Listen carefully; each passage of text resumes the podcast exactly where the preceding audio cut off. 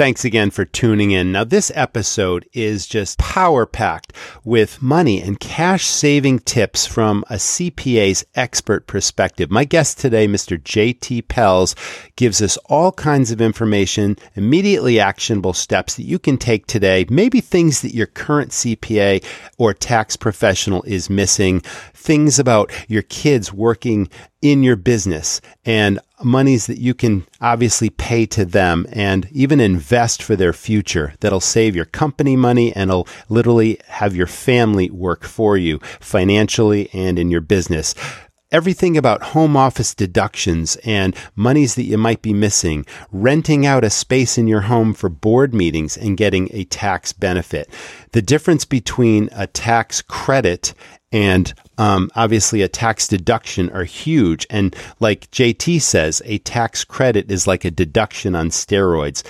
This episode is just full of information that if you're a business owner, small restaurant owner, even a restaurant group owner, this is for you, so don't miss it. Thanks to our sponsors of this week's episode. Thank you, audience, once again for tuning in. Listen on. You're tuned in to the Restaurant Rockstars podcast. Powerful ideas to rock your restaurant. Here's your host, Roger Beaudoin.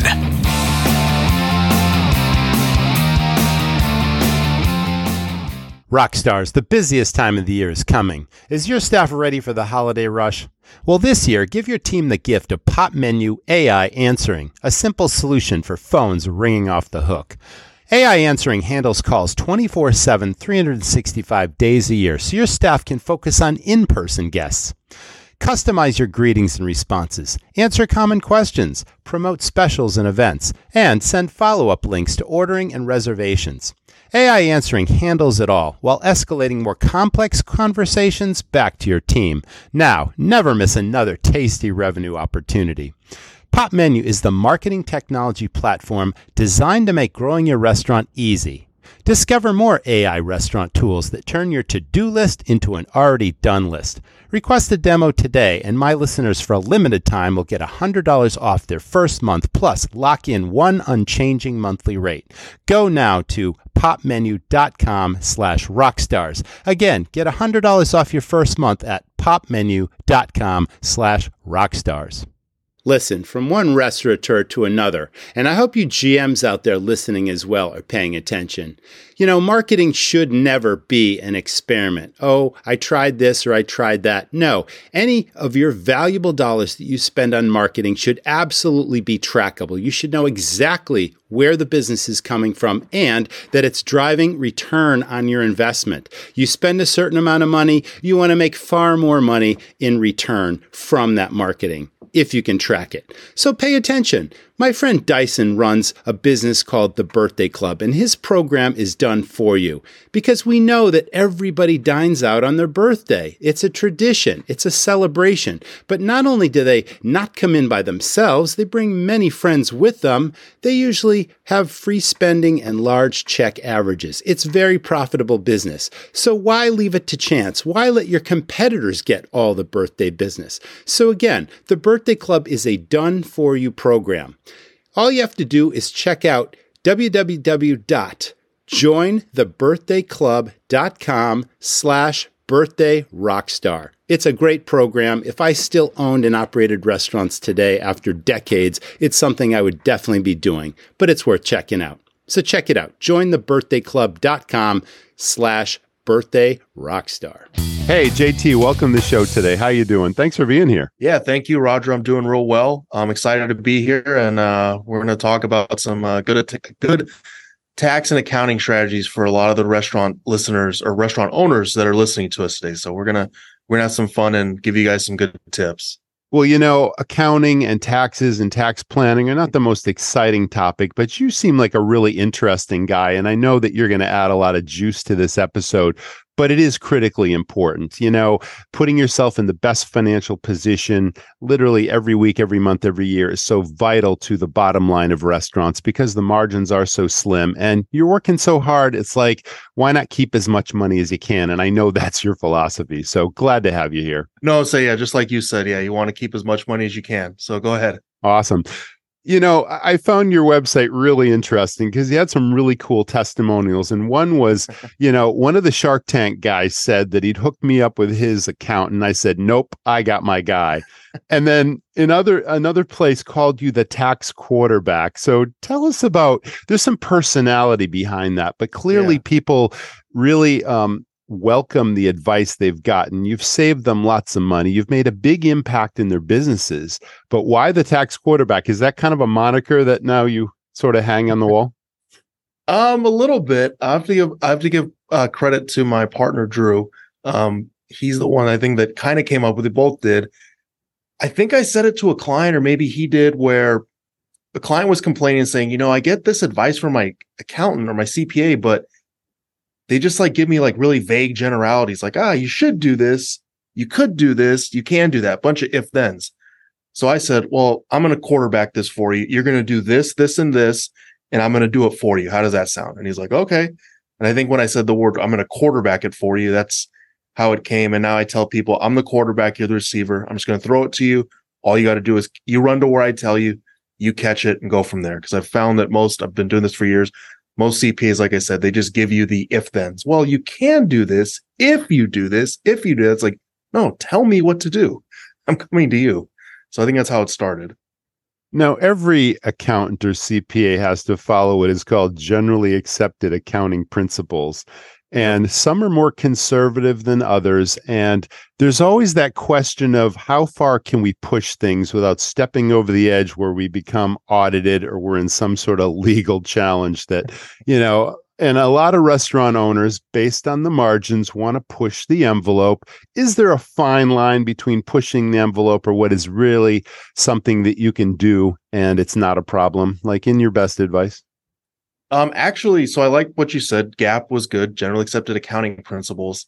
I actually tell people I'm the most conservative accountant or CPA in the world. I just follow what's in the Internal Revenue Code.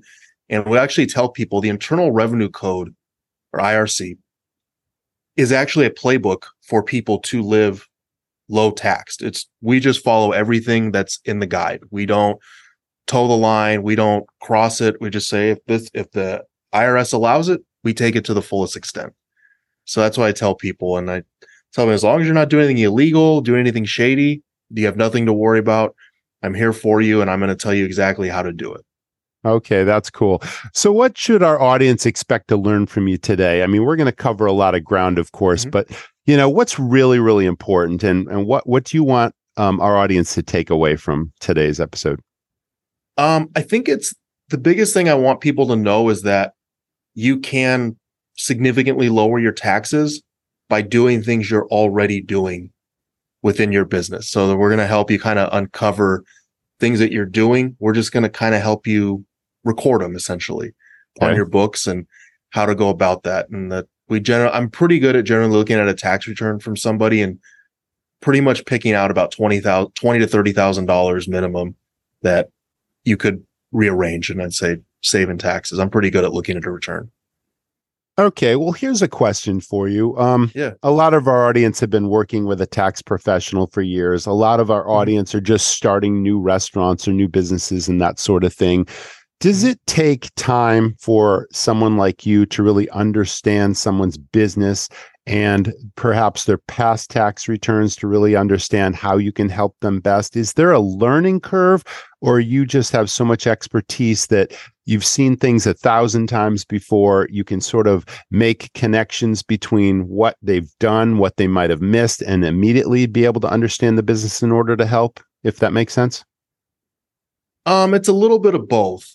For the most part, in terms of accounting and taxes for restaurants, yep, everyone's pretty much the same. There's not like Chipotle is going to have the same accounting soft or accounting practices that like a mom and pop sh- shop is going to have. Mm-hmm. Maybe a little less waiters, but for the most part, the accounting side is going to be pretty similar.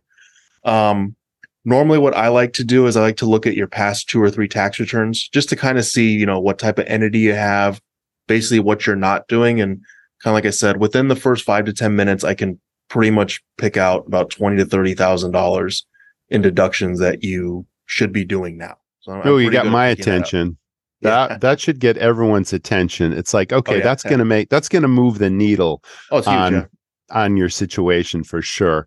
So you've got sort of a slogan about living tax free. Tell Mhm. us to the extent that that's possible and sort of explain what you mean when you say that. Yeah, um, it is very possible to live tax free. It does take work. I'm not going to sit here and lie Mhm. and say I can just do some witchcraft and there you go. You don't have taxes. It does take work. Um, but one of the ways is kind of like I said, making your personal expenses business. Now, I, now I don't mean by lying or anything like that, but Mhm. here's a real easy one. A lot of restaurant owners actually don't do this. Um, a lot of restaurant owners don't take advantage of the home office, right? I'm sure you're at home. We actually had a client. They are in, they're in the Midwest here. And then um, I asked them, I said, do you guys have a home office? She's like, yeah, kind of. And I said, well, what do you mean kind of? And like, I'm really good at asking and probing these questions. And the more she explained it, she's like, well, actually in my garage, right when the shutdown happened, um, we knew a supplier and we bought like, you know, I went out and bought an industrial fridge, put it on my garage and I stored meat because, you know, I didn't know when we'd have it and I, it was huge. It took up, I was like, oh, well, then you do have a home office because now like half your garage is your workspace. She's like, Uh-huh. oh, I never thought of that. And then I kind of see her smiling, like, oh, I never thought of that either. Um, and then same thing with her home office, like, yeah, I have a home office, but I thought that I couldn't have one if I have a, a retail or a, a physical space. And I said, no, that's not true. It's, and I, we looked, I looked right in the internal revenue code and I said, here it is. It's right there. She's like, oh my God, I've been missing. She's like, what do you think I've been missing in deductions last year? I'm like, well, I'm guessing you could probably write off at least six or seven hundred dollars a month in your home office expense. And she's like, so that's what is that like seven thousand dollars? I said, yeah, probably. She's like, oh my god, I've just missed like twenty thousand dollars last three years. I said, yep. Then there's other ones where you can actually, if you own your home, you can rent your home to your restaurant to have board meetings, to have team parties, to have social media shoots, and it's all tax free and tax deductible to you. This So is then- great stuff. Yeah. And like that's why I say it's personal stuff you're already doing, right? You already have a mortgage. hmm You probably have a business partner. A lot of times it's a family member. Yes. You're probably coming over to discuss business. Well, now you can just rent your house to your you and your partner to have a business uh, board meeting every month. Let me ask you, let's take that a little Yeah. deeper. Uh, We'll talk about the home office deduction. We'll Yep. talk about renting out your house for board meetings and that sort of thing. Do you have to specify a certain accurate, fairly accurate square footage of the space actually used and then apply that to not just the rent, but say a portion of the utilities and the maintenance expenses and all that kind of stuff, depending on the percentage of that square footage to the total square footage of the house itself? Yeah, you you hit it right on the head. So Okay. you would take, let's say your home is a thousand, just for easy numbers, a Mhm. thousand square feet, and then you determine that a hundred feet of that is used for your home office, you know, fridge, whatever you or industrial fridge, whatever you're doing. yes. So then you would be able to take 10% of your mortgage interest, your rent, um, HOAs if you have them. You t- basically any, as I say, any shared expense. So like, like I said, your mortgage interest, rent, HOAs, utilities, um, if you have a cleaning service come in, um, insurance, you know, things like that. So we typically find that most restaurant owners aren't doing that because they've never been told. And kind of like I see you kind of nodding your head a little bit. I've never It's- done that. I I owned restaurants for 20 something years and I never Yeah. got that advice. So thank you. it's no and i find that a lot of accountants and, and you can tell me if this was in your in your Mhm. particular case most accountants meet with their or sorry most business owners meet with their accountants like you know march 15th right right before the deadline and at that point it's kind of too late like Yeah. i can't go back and say Yep. hey roger remember like did you do that last year no okay well let's do it this year and then i'm going to go talk to this next guy who's coming in in five minutes so roger see you later here's your taxes here's joe done and you're like right. what did JT just say? I have no clue. And then you're like, oh, I'll wait it till next year. Then you come in. It's just, it's a vicious cycle. Yeah, we always things. we always sat down and did tax planning like early November. Okay, perfect. Yeah. So we could go back and make changes and shifts Exactly. before we closed the books out, before I then turned it over to my CPA. So sure, that's Correct. really good advice also. yep. Yeah. You want to be meeting, and I have different restaurant clients where we're meeting, some meet monthly, some meet quarterly, and like Mhm. we're reviewing the books and say, hey, like what's coming up? What's down the pipeline? Like, and we would just want to be ahead of it because, you know, it, it does happen fast. And, you know, as we're talking here in August, we've got five months left. So if you don't have your books up to date, if you haven't been writing off your home office, like we got to do that now. Like this, this is the time to do it. Yeah, we always found November was a good time because yep. you know 90% of the year was over. He could see our mm-hmm. revenues, he could see our expenses, yep. he could see what we might be missing. And yeah, we got we got really good tax position advice doing that. Um, this whole board meeting thing triggered another thought. Everybody that owns a restaurant or a small business of any kind has a car. They're probably paying a car payment yep. on it. Can we deduct that for the business if it's, say, lettered with logos? Because I'm a huge believer in brand mm-hmm. building. Mm-hmm. And I drove a pickup truck that was lettered from front to back with a logo of our business and our website and all that kind of stuff. And there was an you know, there was a deduction there. Granted, the company owned and leased my vehicles, which mm-hmm. has some sort of a, a, a connection there. But let's just say the average restaurant owner listening this is driving a car to work. How can they get any benefit out of that car if the company isn't actually paying for that car? Do you suggest that the company buy the car or make the payments if they logo it up, or what would you say that? Um, the easiest way I would say is so one, if you just have one car for yourself, you know, and there's one car that you're driving to and from the restaurant, and then you obviously have your personal stuff. You know, like you take your kids to little league. Of course, um, I would not have the car. I would not necessarily have the company buy the car. Uh, there's a few reasons why. One, your insurance will go up because now you're driving a commercial vehicle mm, rather than a mm-hmm. personal vehicle. Thank you. Yep. Um, putting the um, putting the logo on your car, it actually doesn't make it 100% deductible. There's a fa- there's been court cases all around for years now the the logo is deductible, but it doesn't mean that every second you're driving it's advertising. Sure. So there so that personal one, so use does, versus business correct, use. Yep. You need a percentage correct. again of how many miles yep. a year are you driving literally business mm-hmm. legitimate purposes versus I'm correct. driving the kids to little league. Correct. The okay. easiest way I would tell people to track their miles is yeah. I know it's it's tedious. It's like it I'm not going to sit here. Yeah. There's actually an app. It's called MileIQ. I think it's like 30 bucks a year. And as long as you're driving with your phone, which now that we're all driving with them, sure, I'm course. guilty of it too. Sometimes I'm looking at it as I'm driving. It's not good. Don't, yeah. don't do that. But as long as you have it, that phone will track every single mile you drive. So now you don't have to, now you can take that report. You could turn it into your CPA, your tax repair, whoever's doing it. Like, oh, how much did you drive? Here it is. And it's totally backed by the IRS. So I would say it's the best. And then you'll know how much you can write off on your taxes each year. Okay. So that that's the way I would do it. If you have a separate car, then by all means you can have the restaurant drive it. You can have or drive it. You can have the restaurant own it and lease it, like you said. Mm. Um, there's benefits to leasing it versus buying, but um, for the most part, as long as you have a car that's used 100% for business, you can have the the business own it. Excellent, great advice. What common mistakes do you see, say, restaurant or small business owners making that you're like you kind of shake your head and say i can't believe it. But it, it comes up time and time again.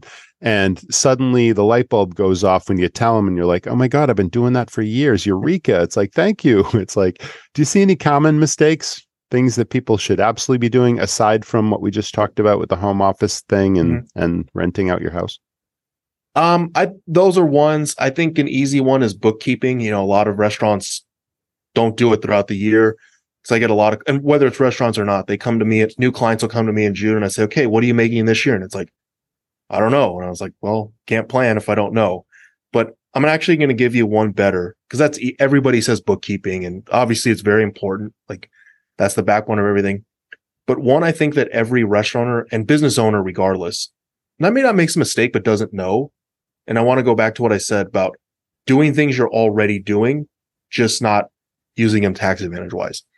Um, every business, I always tell them you should hire your children to work in your business. Now, that does not mean that they're carrying around plates at five years old. That that's not what I mean. Not anything like that. Nothing dangerous.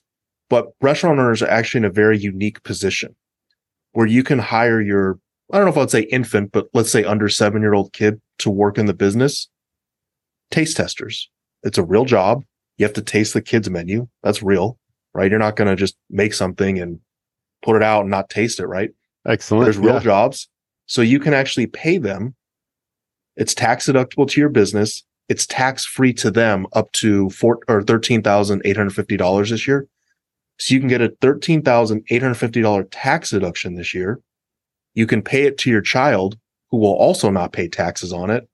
And then they can take that money, put a portion of it into an IRA, a Roth IRA, where it's tax free again. If you do that for 17 years up until they're 18, that will easily turn into like four or five million dollars.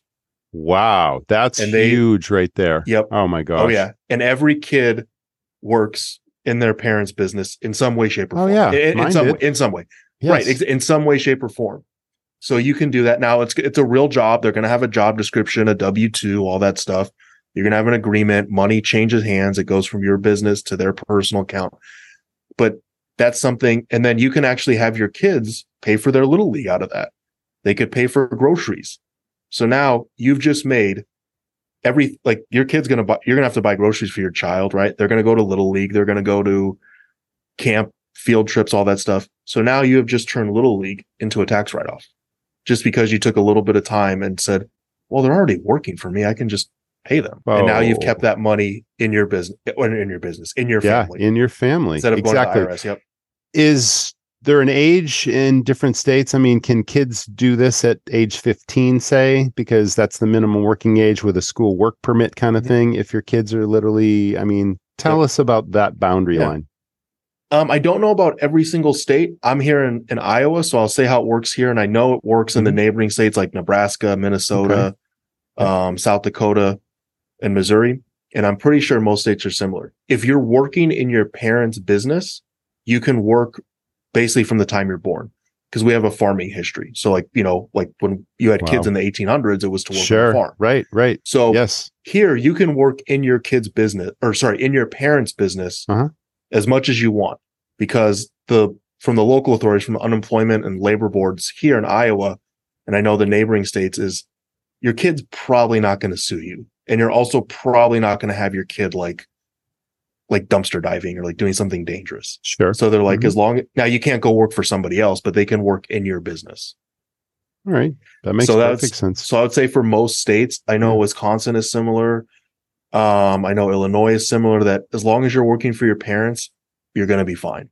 Yeah, we and honestly, most states aren't going to care because it's it really is up to the kid to complain. sure. And I just really don't think you're going to put your child in a dangerous situation. No, of course not. But this is no, this is really immediately actionable advice, and it's good Oh, yeah. advice that most people have not heard before. No, and the last yeah. one, wow. I mean, you got to plan ahead for your kids' futures. And Yep. what an amazing way to do it. I mean, wow. And again, exponentially over time, money grows. And Mm-hmm. Oh boy, yeah, by the time your kids graduating from high school, if they get a couple million bucks in the bank, I mean, whoa, that was very powerful Oh, yeah. information. Oh yeah, and it's not only that. Um, you can put it. You don't have to put it in a Roth. You can. I know. I have clients. They have a. They had an infant child last year. They do Mm-hmm. um dog training, all online dog courses, and their kid is in the videos. Like some of the training videos have to do with like how to like train a dog to behave around an infant. Their infants in it. So they at the age of I don't know six months, I guess they made like twelve or thirteen thousand dollars just for being in the videos. It's it's still all recorded. They get you know W two at the end of the year, and that money is just going to sit there.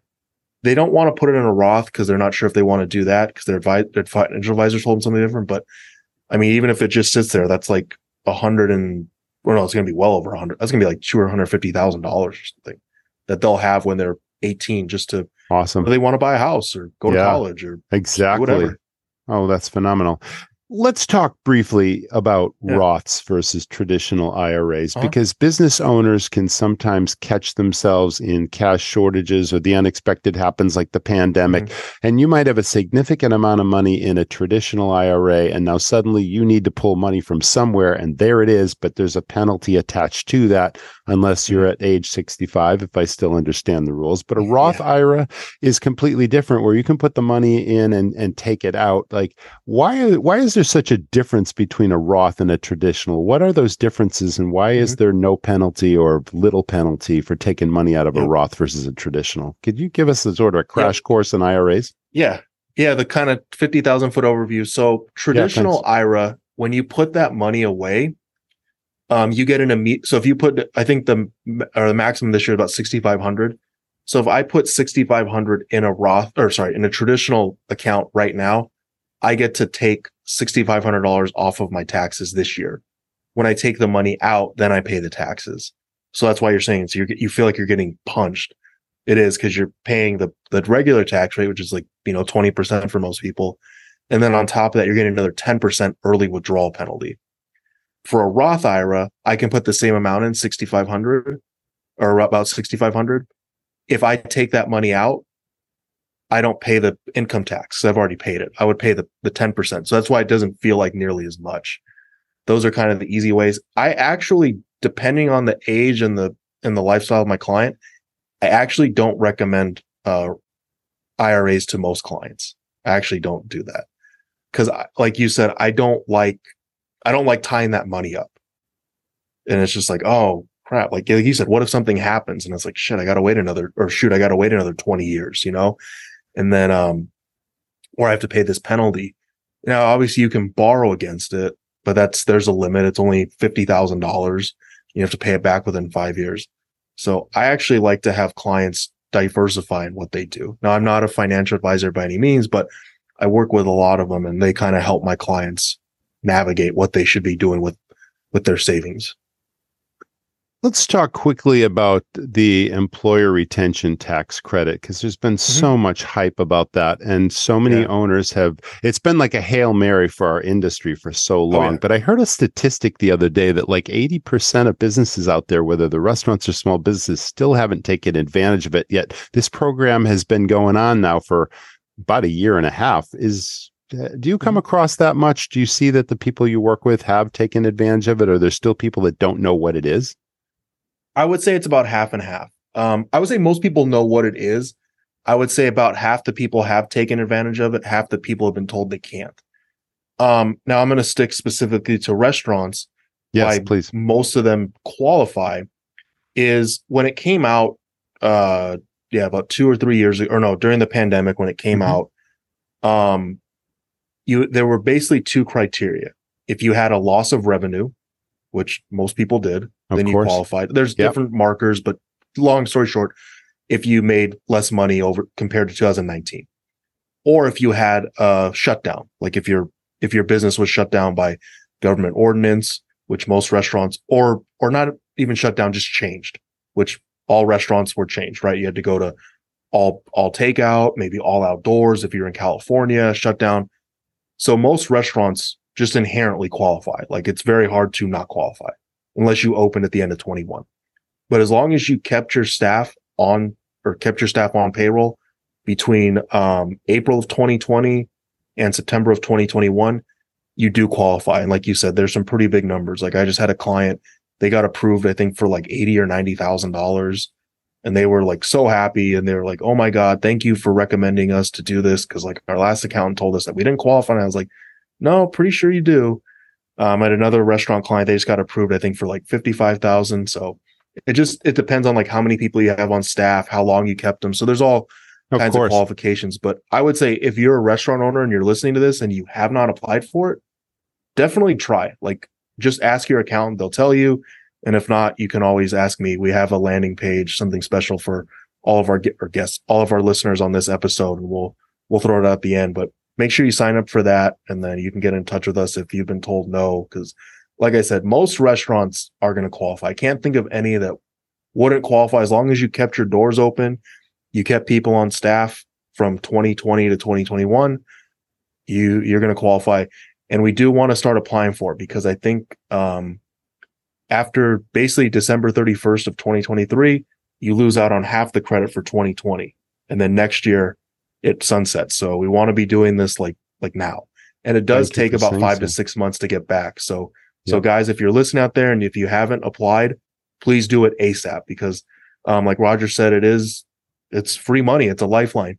Now you do have to amend some taxes from the years back. You might owe a little bit of taxes, but for the most part, it's it's free money. If you're gonna get back eighty thousand dollars after paying a little bit of back tax, you're gonna walk away with like probably 85% of that. And who all who couldn't use 85% of $90,000. Exactly. Exactly. It was a lifeline for yeah, just oh, before yeah. the pandemic I bought another restaurant not oh, knowing what was coming and I've been through well, all that sort of thing and yeah. and it was definitely a Hail Mary for our business for sure and we got a significant amount of money back. So, yes, thank you for your advice and if you haven't yeah. done so, now's the time before things change. Mm-hmm really quickly. So that's great. Let's talk about your style and Yeah. when you start to work with a new client. Like, tell us through Mhm. the onboarding process, the get to know you process, because you're you- you're a very personable, friendly kind of guy. Like, there's trust there just in me talking Yeah. to you. But tell us about how you work with a new client and how long that process takes, and then how you get them comfortable with your style and and your approach Mm-hmm. to tax planning and, and tax preparation. Um, I think one thing, you know, from first meeting before they on board, one thing I like to tell people when they first meet me is if you don't know anything about taxes, it's okay. I'm not here to judge you. I went to school for this. I have an accounting degree, CPA license, all the fancy stuff. You guys didn't, and it's okay. Please ask me any question. And if you have to ask me the same question four or five times, that's on me. That means I'm not explaining it correctly. I'm not walking you through it. So I immediately put people at ease when I say that. And then I normally say something, you know, like that's why people like working with me because I'm not here to judge you. I'm not here to make you feel stupid. Some CPAs, some accountants will be like, God, Roger, what are you doing? You didn't know to commingle your stuff? Like that's stupid. It's like, well, no, he's he's trying to his his job is to go make money, not to be a an accountant. That's my job. So I immediately put people in and say, please just relax. I'm not here to chastise you to make you feel stupid. I want to work with you. I'm on your team. And then after that, we kind of go through. I look at the books, you know, kind of see where there's room for improvement that could benefit you. Most people are doing it right for the most part. They're just not optimizing it. So I go on and optimize it kind of like I said, you know, hiring your kids. If you have three kids, it's 30 or $40,000 that we need to write off. Like you said about the cars. If you're driving to and from work, we need to make sure you have that home office to get that back. And generally, like I said, I can pretty much find people like fifth, probably somewhere in the neighborhood like $30,000 right away. So Yeah, people seem to like that. They're like, oh my God, I've never thought about that. And we actually didn't get into my favorite part, which a lot of people don't do are um, tax credits. Now, tax, so a lot of people say tax credits and tax deductions, they kind of use them interchangeably. Um, I'll say this, I'm not going to go into nitty gritty of it, but the easy way to say it, tax, de- or tax deductions, tax credits, they are tax deductions on steroids. I will say that. And Ah, I like restaurants that. are a restaurants are a treasure trove of tax credits. I'm going to go over three really um, ones that get missed a lot for most restaurants. Um, number one, and I would say for all the restaurants you've owned, would you say that you've had a lot of tipped employees? Yes, tremendous Okay. amounts. Probably 50 in my largest restaurant were tipped employees. Okay.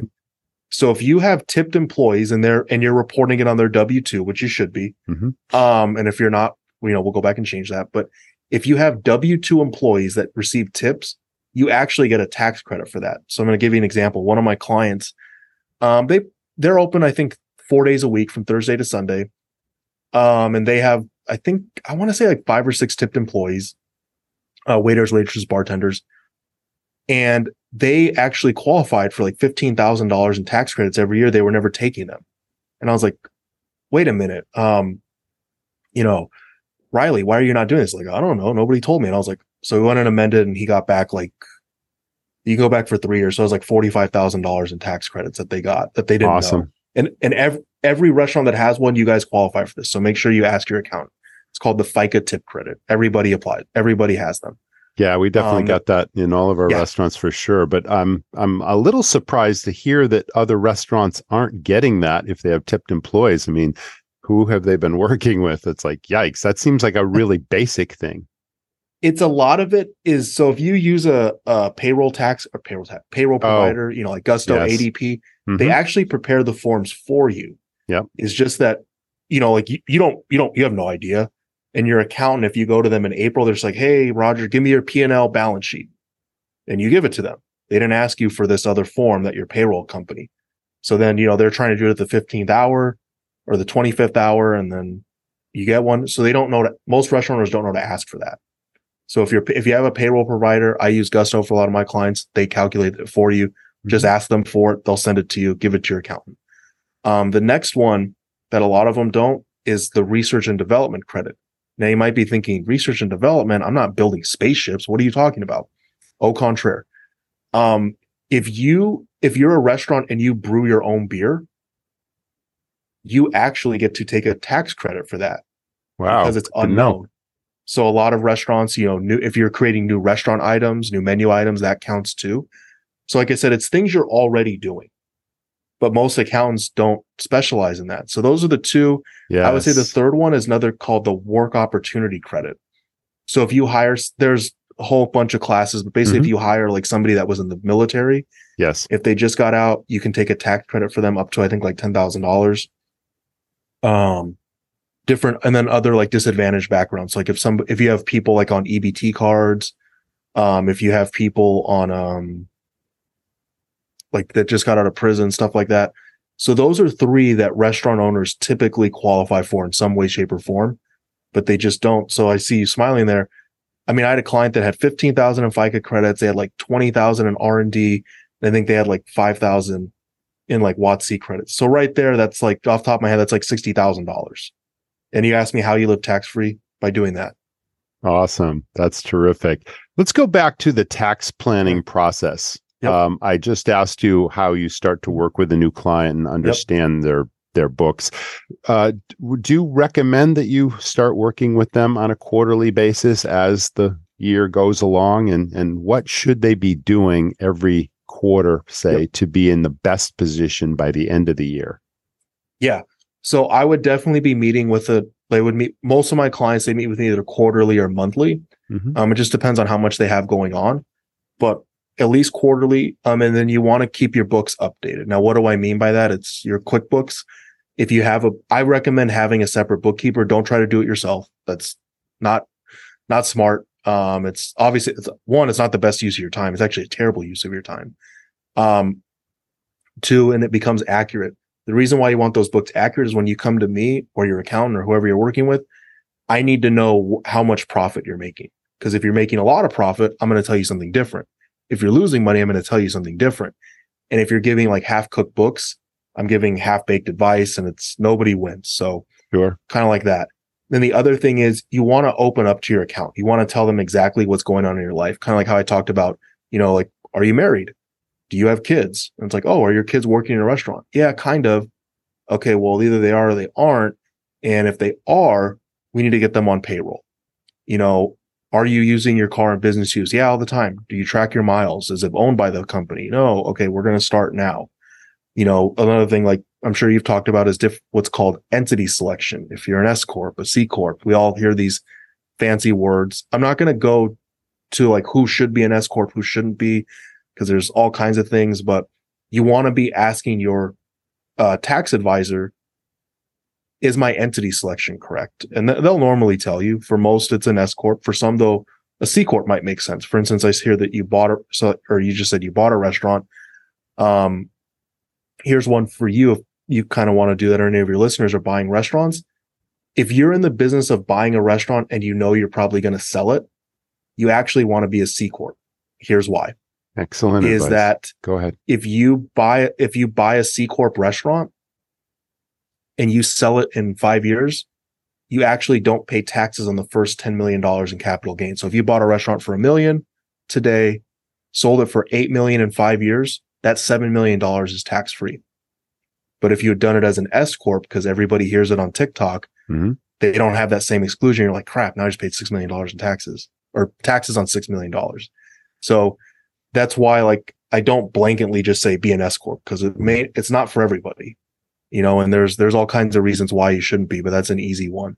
Is you want to look at your entity selection, and then you want to just ask your accountant like, is there anything else I'm missing? You know, like the home office, the Augusta or the renting out your home, the Augusta rule. If you want to set up a retirement account, do you want to have health insurance for everybody? There's all these things, and you want to be asking your accountant, and that's what we're meeting with that's why I'm meeting with the, my clients on a quarterly basis. And that's what we're talking about. It's just like, how's business going? What are some different ideas? Like, you know, do you have, like, here's an easy one I think that you would attest to. I always ask clients is, and this is any business, have to be restaurants, but specific is like, do you have an email list?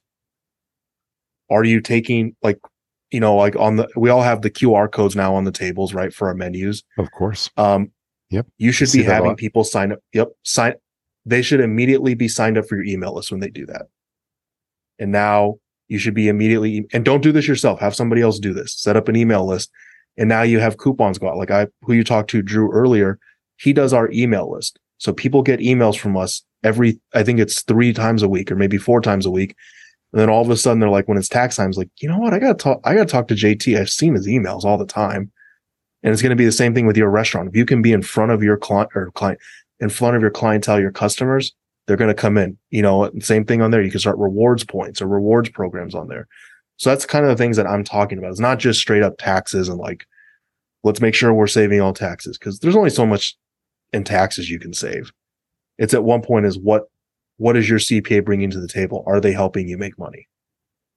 Here's one for you. A long, long time ago, like most Yep. restaurants obviously start out by leasing a space. You know, the majority of restaurants have leased spaces. Obviously, Mhm. some own the real estate. I'm a big believer in controlling your destiny and owning your real estate. So I leased for a couple of years decades ago and then I literally bought land, built a building and owned the property.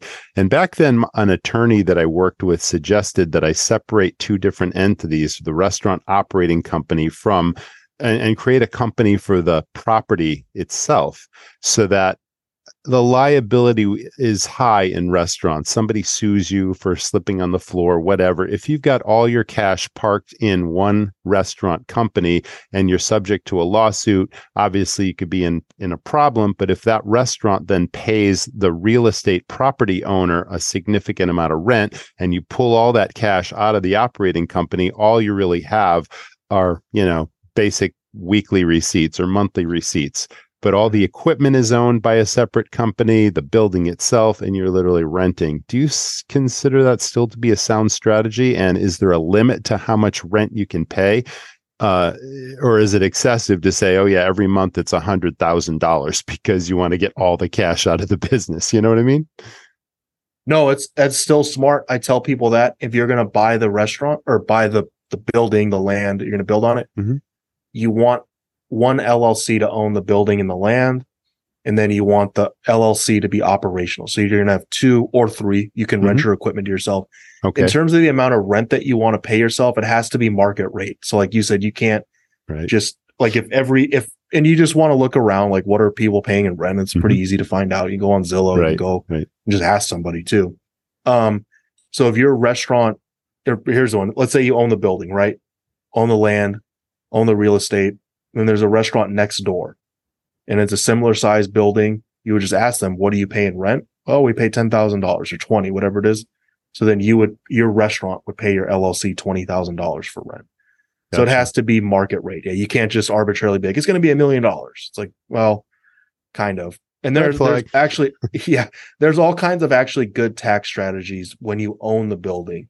Um, I can nerd out and talk about it, but if you also you want to live tax free, the first year that you buy your building, and if you have a successful year in the restaurant, you can actually pay zero dollars in taxes by owning the building. There's there's so many things, and same thing with the equipment.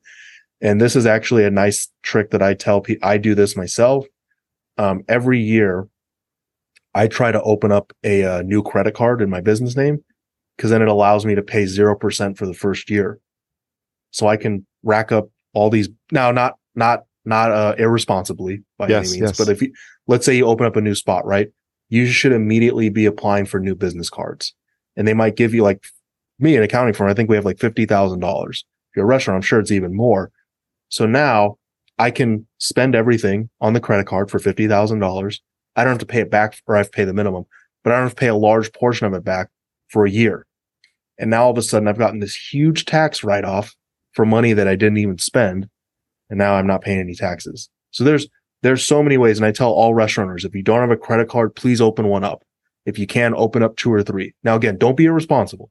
Don't spend more than you can afford, but you might as well give yourself that cash flow. And if you can, and typically once you've done one, they're going to give you another credit card because you have a credit history built up. So you want to do that and you want to make sure it's in your business name, not your personal name. So Yeah, that's an I- I'm a big fan of credit.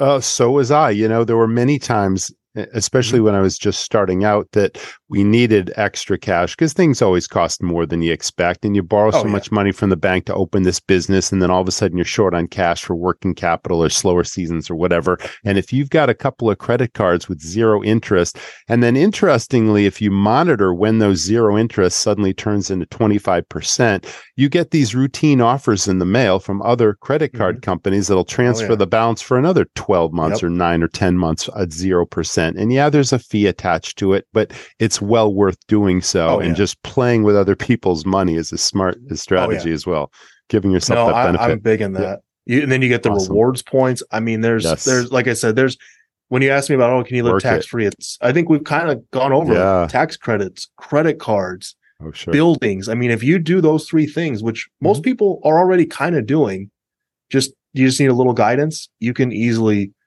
not pay taxes or pay very pay very little. I should say. Now here's something. There's there's Mhm. something on a restaurant chart of accounts. Maybe not every restaurant, but I certainly had it, and it was called sales discounts. And that Yep. was something that was sold for less than full price. And then there's also comps when, oh, this person didn't like their meal and I had to take it off their check. Is there a way that we can capture a benefit for that at the end of the year? Because that adds up significantly, especially if it Oh, yeah. happens on a daily basis in your in your operation. Oh, you should be for the client for the restaurants that we do bookkeeping for. We we capture every single one. You offset it against your income. So your POS system, like a lot of us are, there's what Toast, Aloha, Mhm. um, Square now. I mean, there there's so there's un, there's a ton of them. You know, um, SpotOn's another one. It should give you a printout at the end of the night or the month you you choose, and it'll give you those discounts. Your accountant should be capturing all of those. So that's one. Same thing with comps. You have to enter in, you know, that you comped a meal. And if you're doing your bookkeeping or if your bookkeeper's doing it, not you, because as owners, like, and I'll give you guys a secret. I actually don't do my own bookkeeping. It's not that I can't. I'm very well capable of doing it. Of course. Is that if I'm going to Yeah. ask somebody else to do my books or if I'm going to, if I'm asking somebody for me to do the accounting, I then can't be a hypocrite and say, oh no, I'm not going to, but I'm going to do my own books to save money. No. So you should, every restaurant owner should be outsourcing it. That- to me, that's mandatory. That's not even, that's not even a question. And we actually make it a rule in our office that you have to have an accounting software. If you don't have QuickBooks, if you don't have Xero, if you don't have Wave, we actually can't even talk to you because we're not even going to get the right information to it to give you the best benefit. So we want to do it for your benefit so that you guys get the best benefit from us. Can you explain? Because for many, many years, um, we had a benefit because we had S Corps. Mm-hmm. And based on our tax position at the end of the year, there was something called basis that would accumulate. And based on basis, we could take shareholder distributions without paying tax mm-hmm. on it out of the company. Now, my businesses were seasonal. They were open, say, four months a year. And then there were eight months a year that my partner and I still paid ourselves. And a good chunk of that time, we took distributions based on our operating performance. But not everyone does that or even knows what it means. Can you explain basis and, and what a distribution is and how you can legally take that if it if it works for your tax situation? No, that is very true. So it's funny that you said I have two restaurant owners I can think of now. Um, they just take a W 2 check. Now they're open all year round. Mhm. And I said, Oh, like, why don't you guys take a distribution? They're like, no, we don't need any more. So I'm like, okay, like, you know, I can't, I can't make them. But to get back to basis, an easy way to say it, because there's all kinds of different accounting terms. The way I like to tell people is it's your equity in your business. So basically it's how it's if the restaurant were to close today or any business, if you were to close up shop, what would you walk away with? Right. You know, how much cash in the bank? How many assets do you own? Mhm. And if you have basically money in the bank, like you said, you can take a, a draw or distribution, um, and you could take that tax free up to your percentage. So if let's say you, Roger, and me, if we owned a restaurant 50 50 and there's $100,000 in the bank and we want to take a $20,000 distribution, I take 10, you take 10. Yeah, it's So got to be take- equal based on Yeah. the percentage of Percentage, partnership. Yeah, gotcha. Exactly. Okay. But Yep. yeah, basis I would say is kind of like what your restaurant is worth or business is worth at Hmm. that time. Okay. That's that's the easiest way I would do it. There, like I said, there's all kind. There's like uh, debt basis, shareholder basis. There's different forms, but for the most part, it's how much do you have in the bank or what's your equity worth. And for all of us that don't know, it's kind of like you, you want to look at your house, right? What's your house? What's your house worth minus what you owe? The difference is your equity. So the basis of your house would be that same thing in your restaurant. There could be some confusion between Mhm. a calendar year and a fiscal year when a company first sets up its Mhm. books. Can you explain the difference in how Yeah. Mm-hmm. you like to work and what makes more sense for, say, a restaurant? Um, so if you're going to be an S corp, like kind of like you mentioned, you have to have a calendar a calendar year. So that means your tax year ends December 31st, starts starts in January, ends in December, like the traditional the ball drops and all that stuff. Yes. The year starts when they kick off the Rose Bowl, the end of the year when they drop the ball. So that's that. Now, some companies, they will elect to be a fiscal year. So what you said. So like you can actually run your tax year from like July to June. Now, the reason why some people might do something like that, or you could do September, Mhm. is maybe you're a restaurant in Martha's Vineyard, right? And everybody comes there basically from like, or Long Island out there, like in, out there in the sound your basically your busy time is from Memorial Day to Labor Day. So that's when you would do your taxes. It would end, you know, September 30th, something like that. So that would be a reason why you would do that. And then your tax return would be due in, uh, if my math is right, like January. Yeah.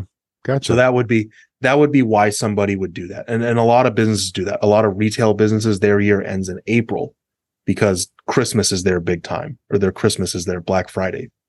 Um, a lot of schools will do that. They'll have their years go from July to June because that's when the school year school year gets out in June.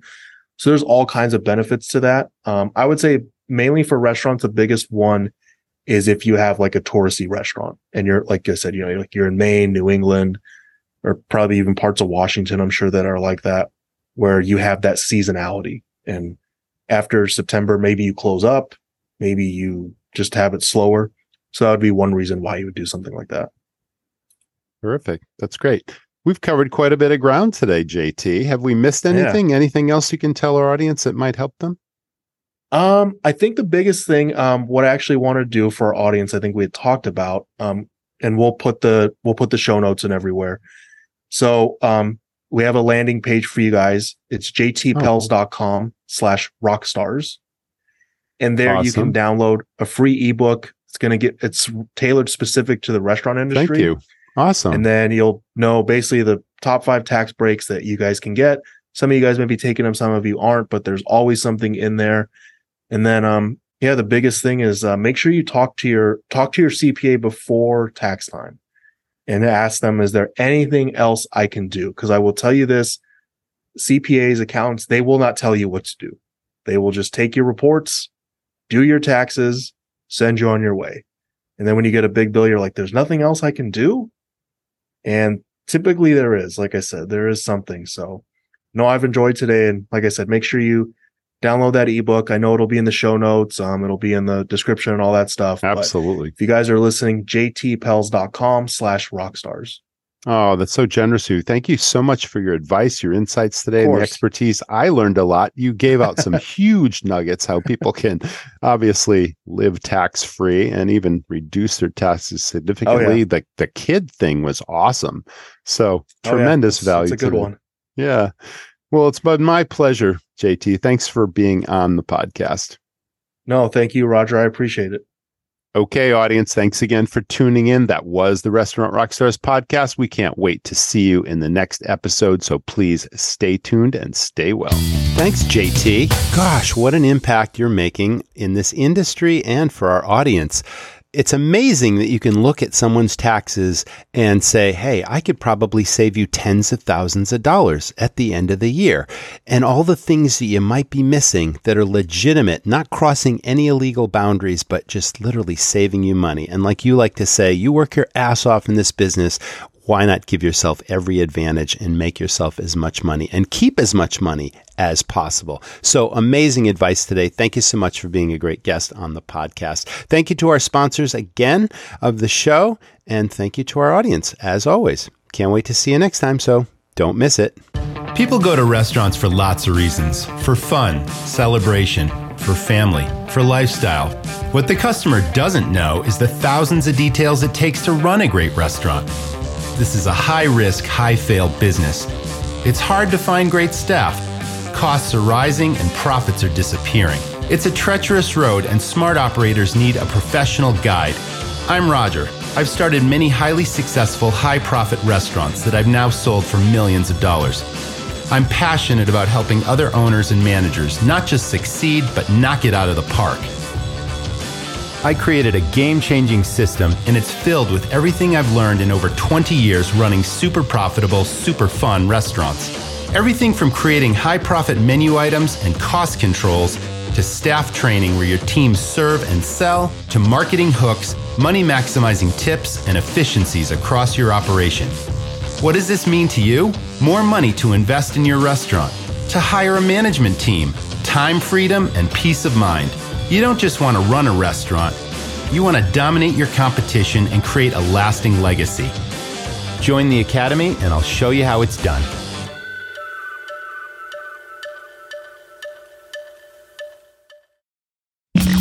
Thanks for listening to the Restaurant Rockstars podcast. For lots of great resources, head over to restaurantrockstars.com. See you next time.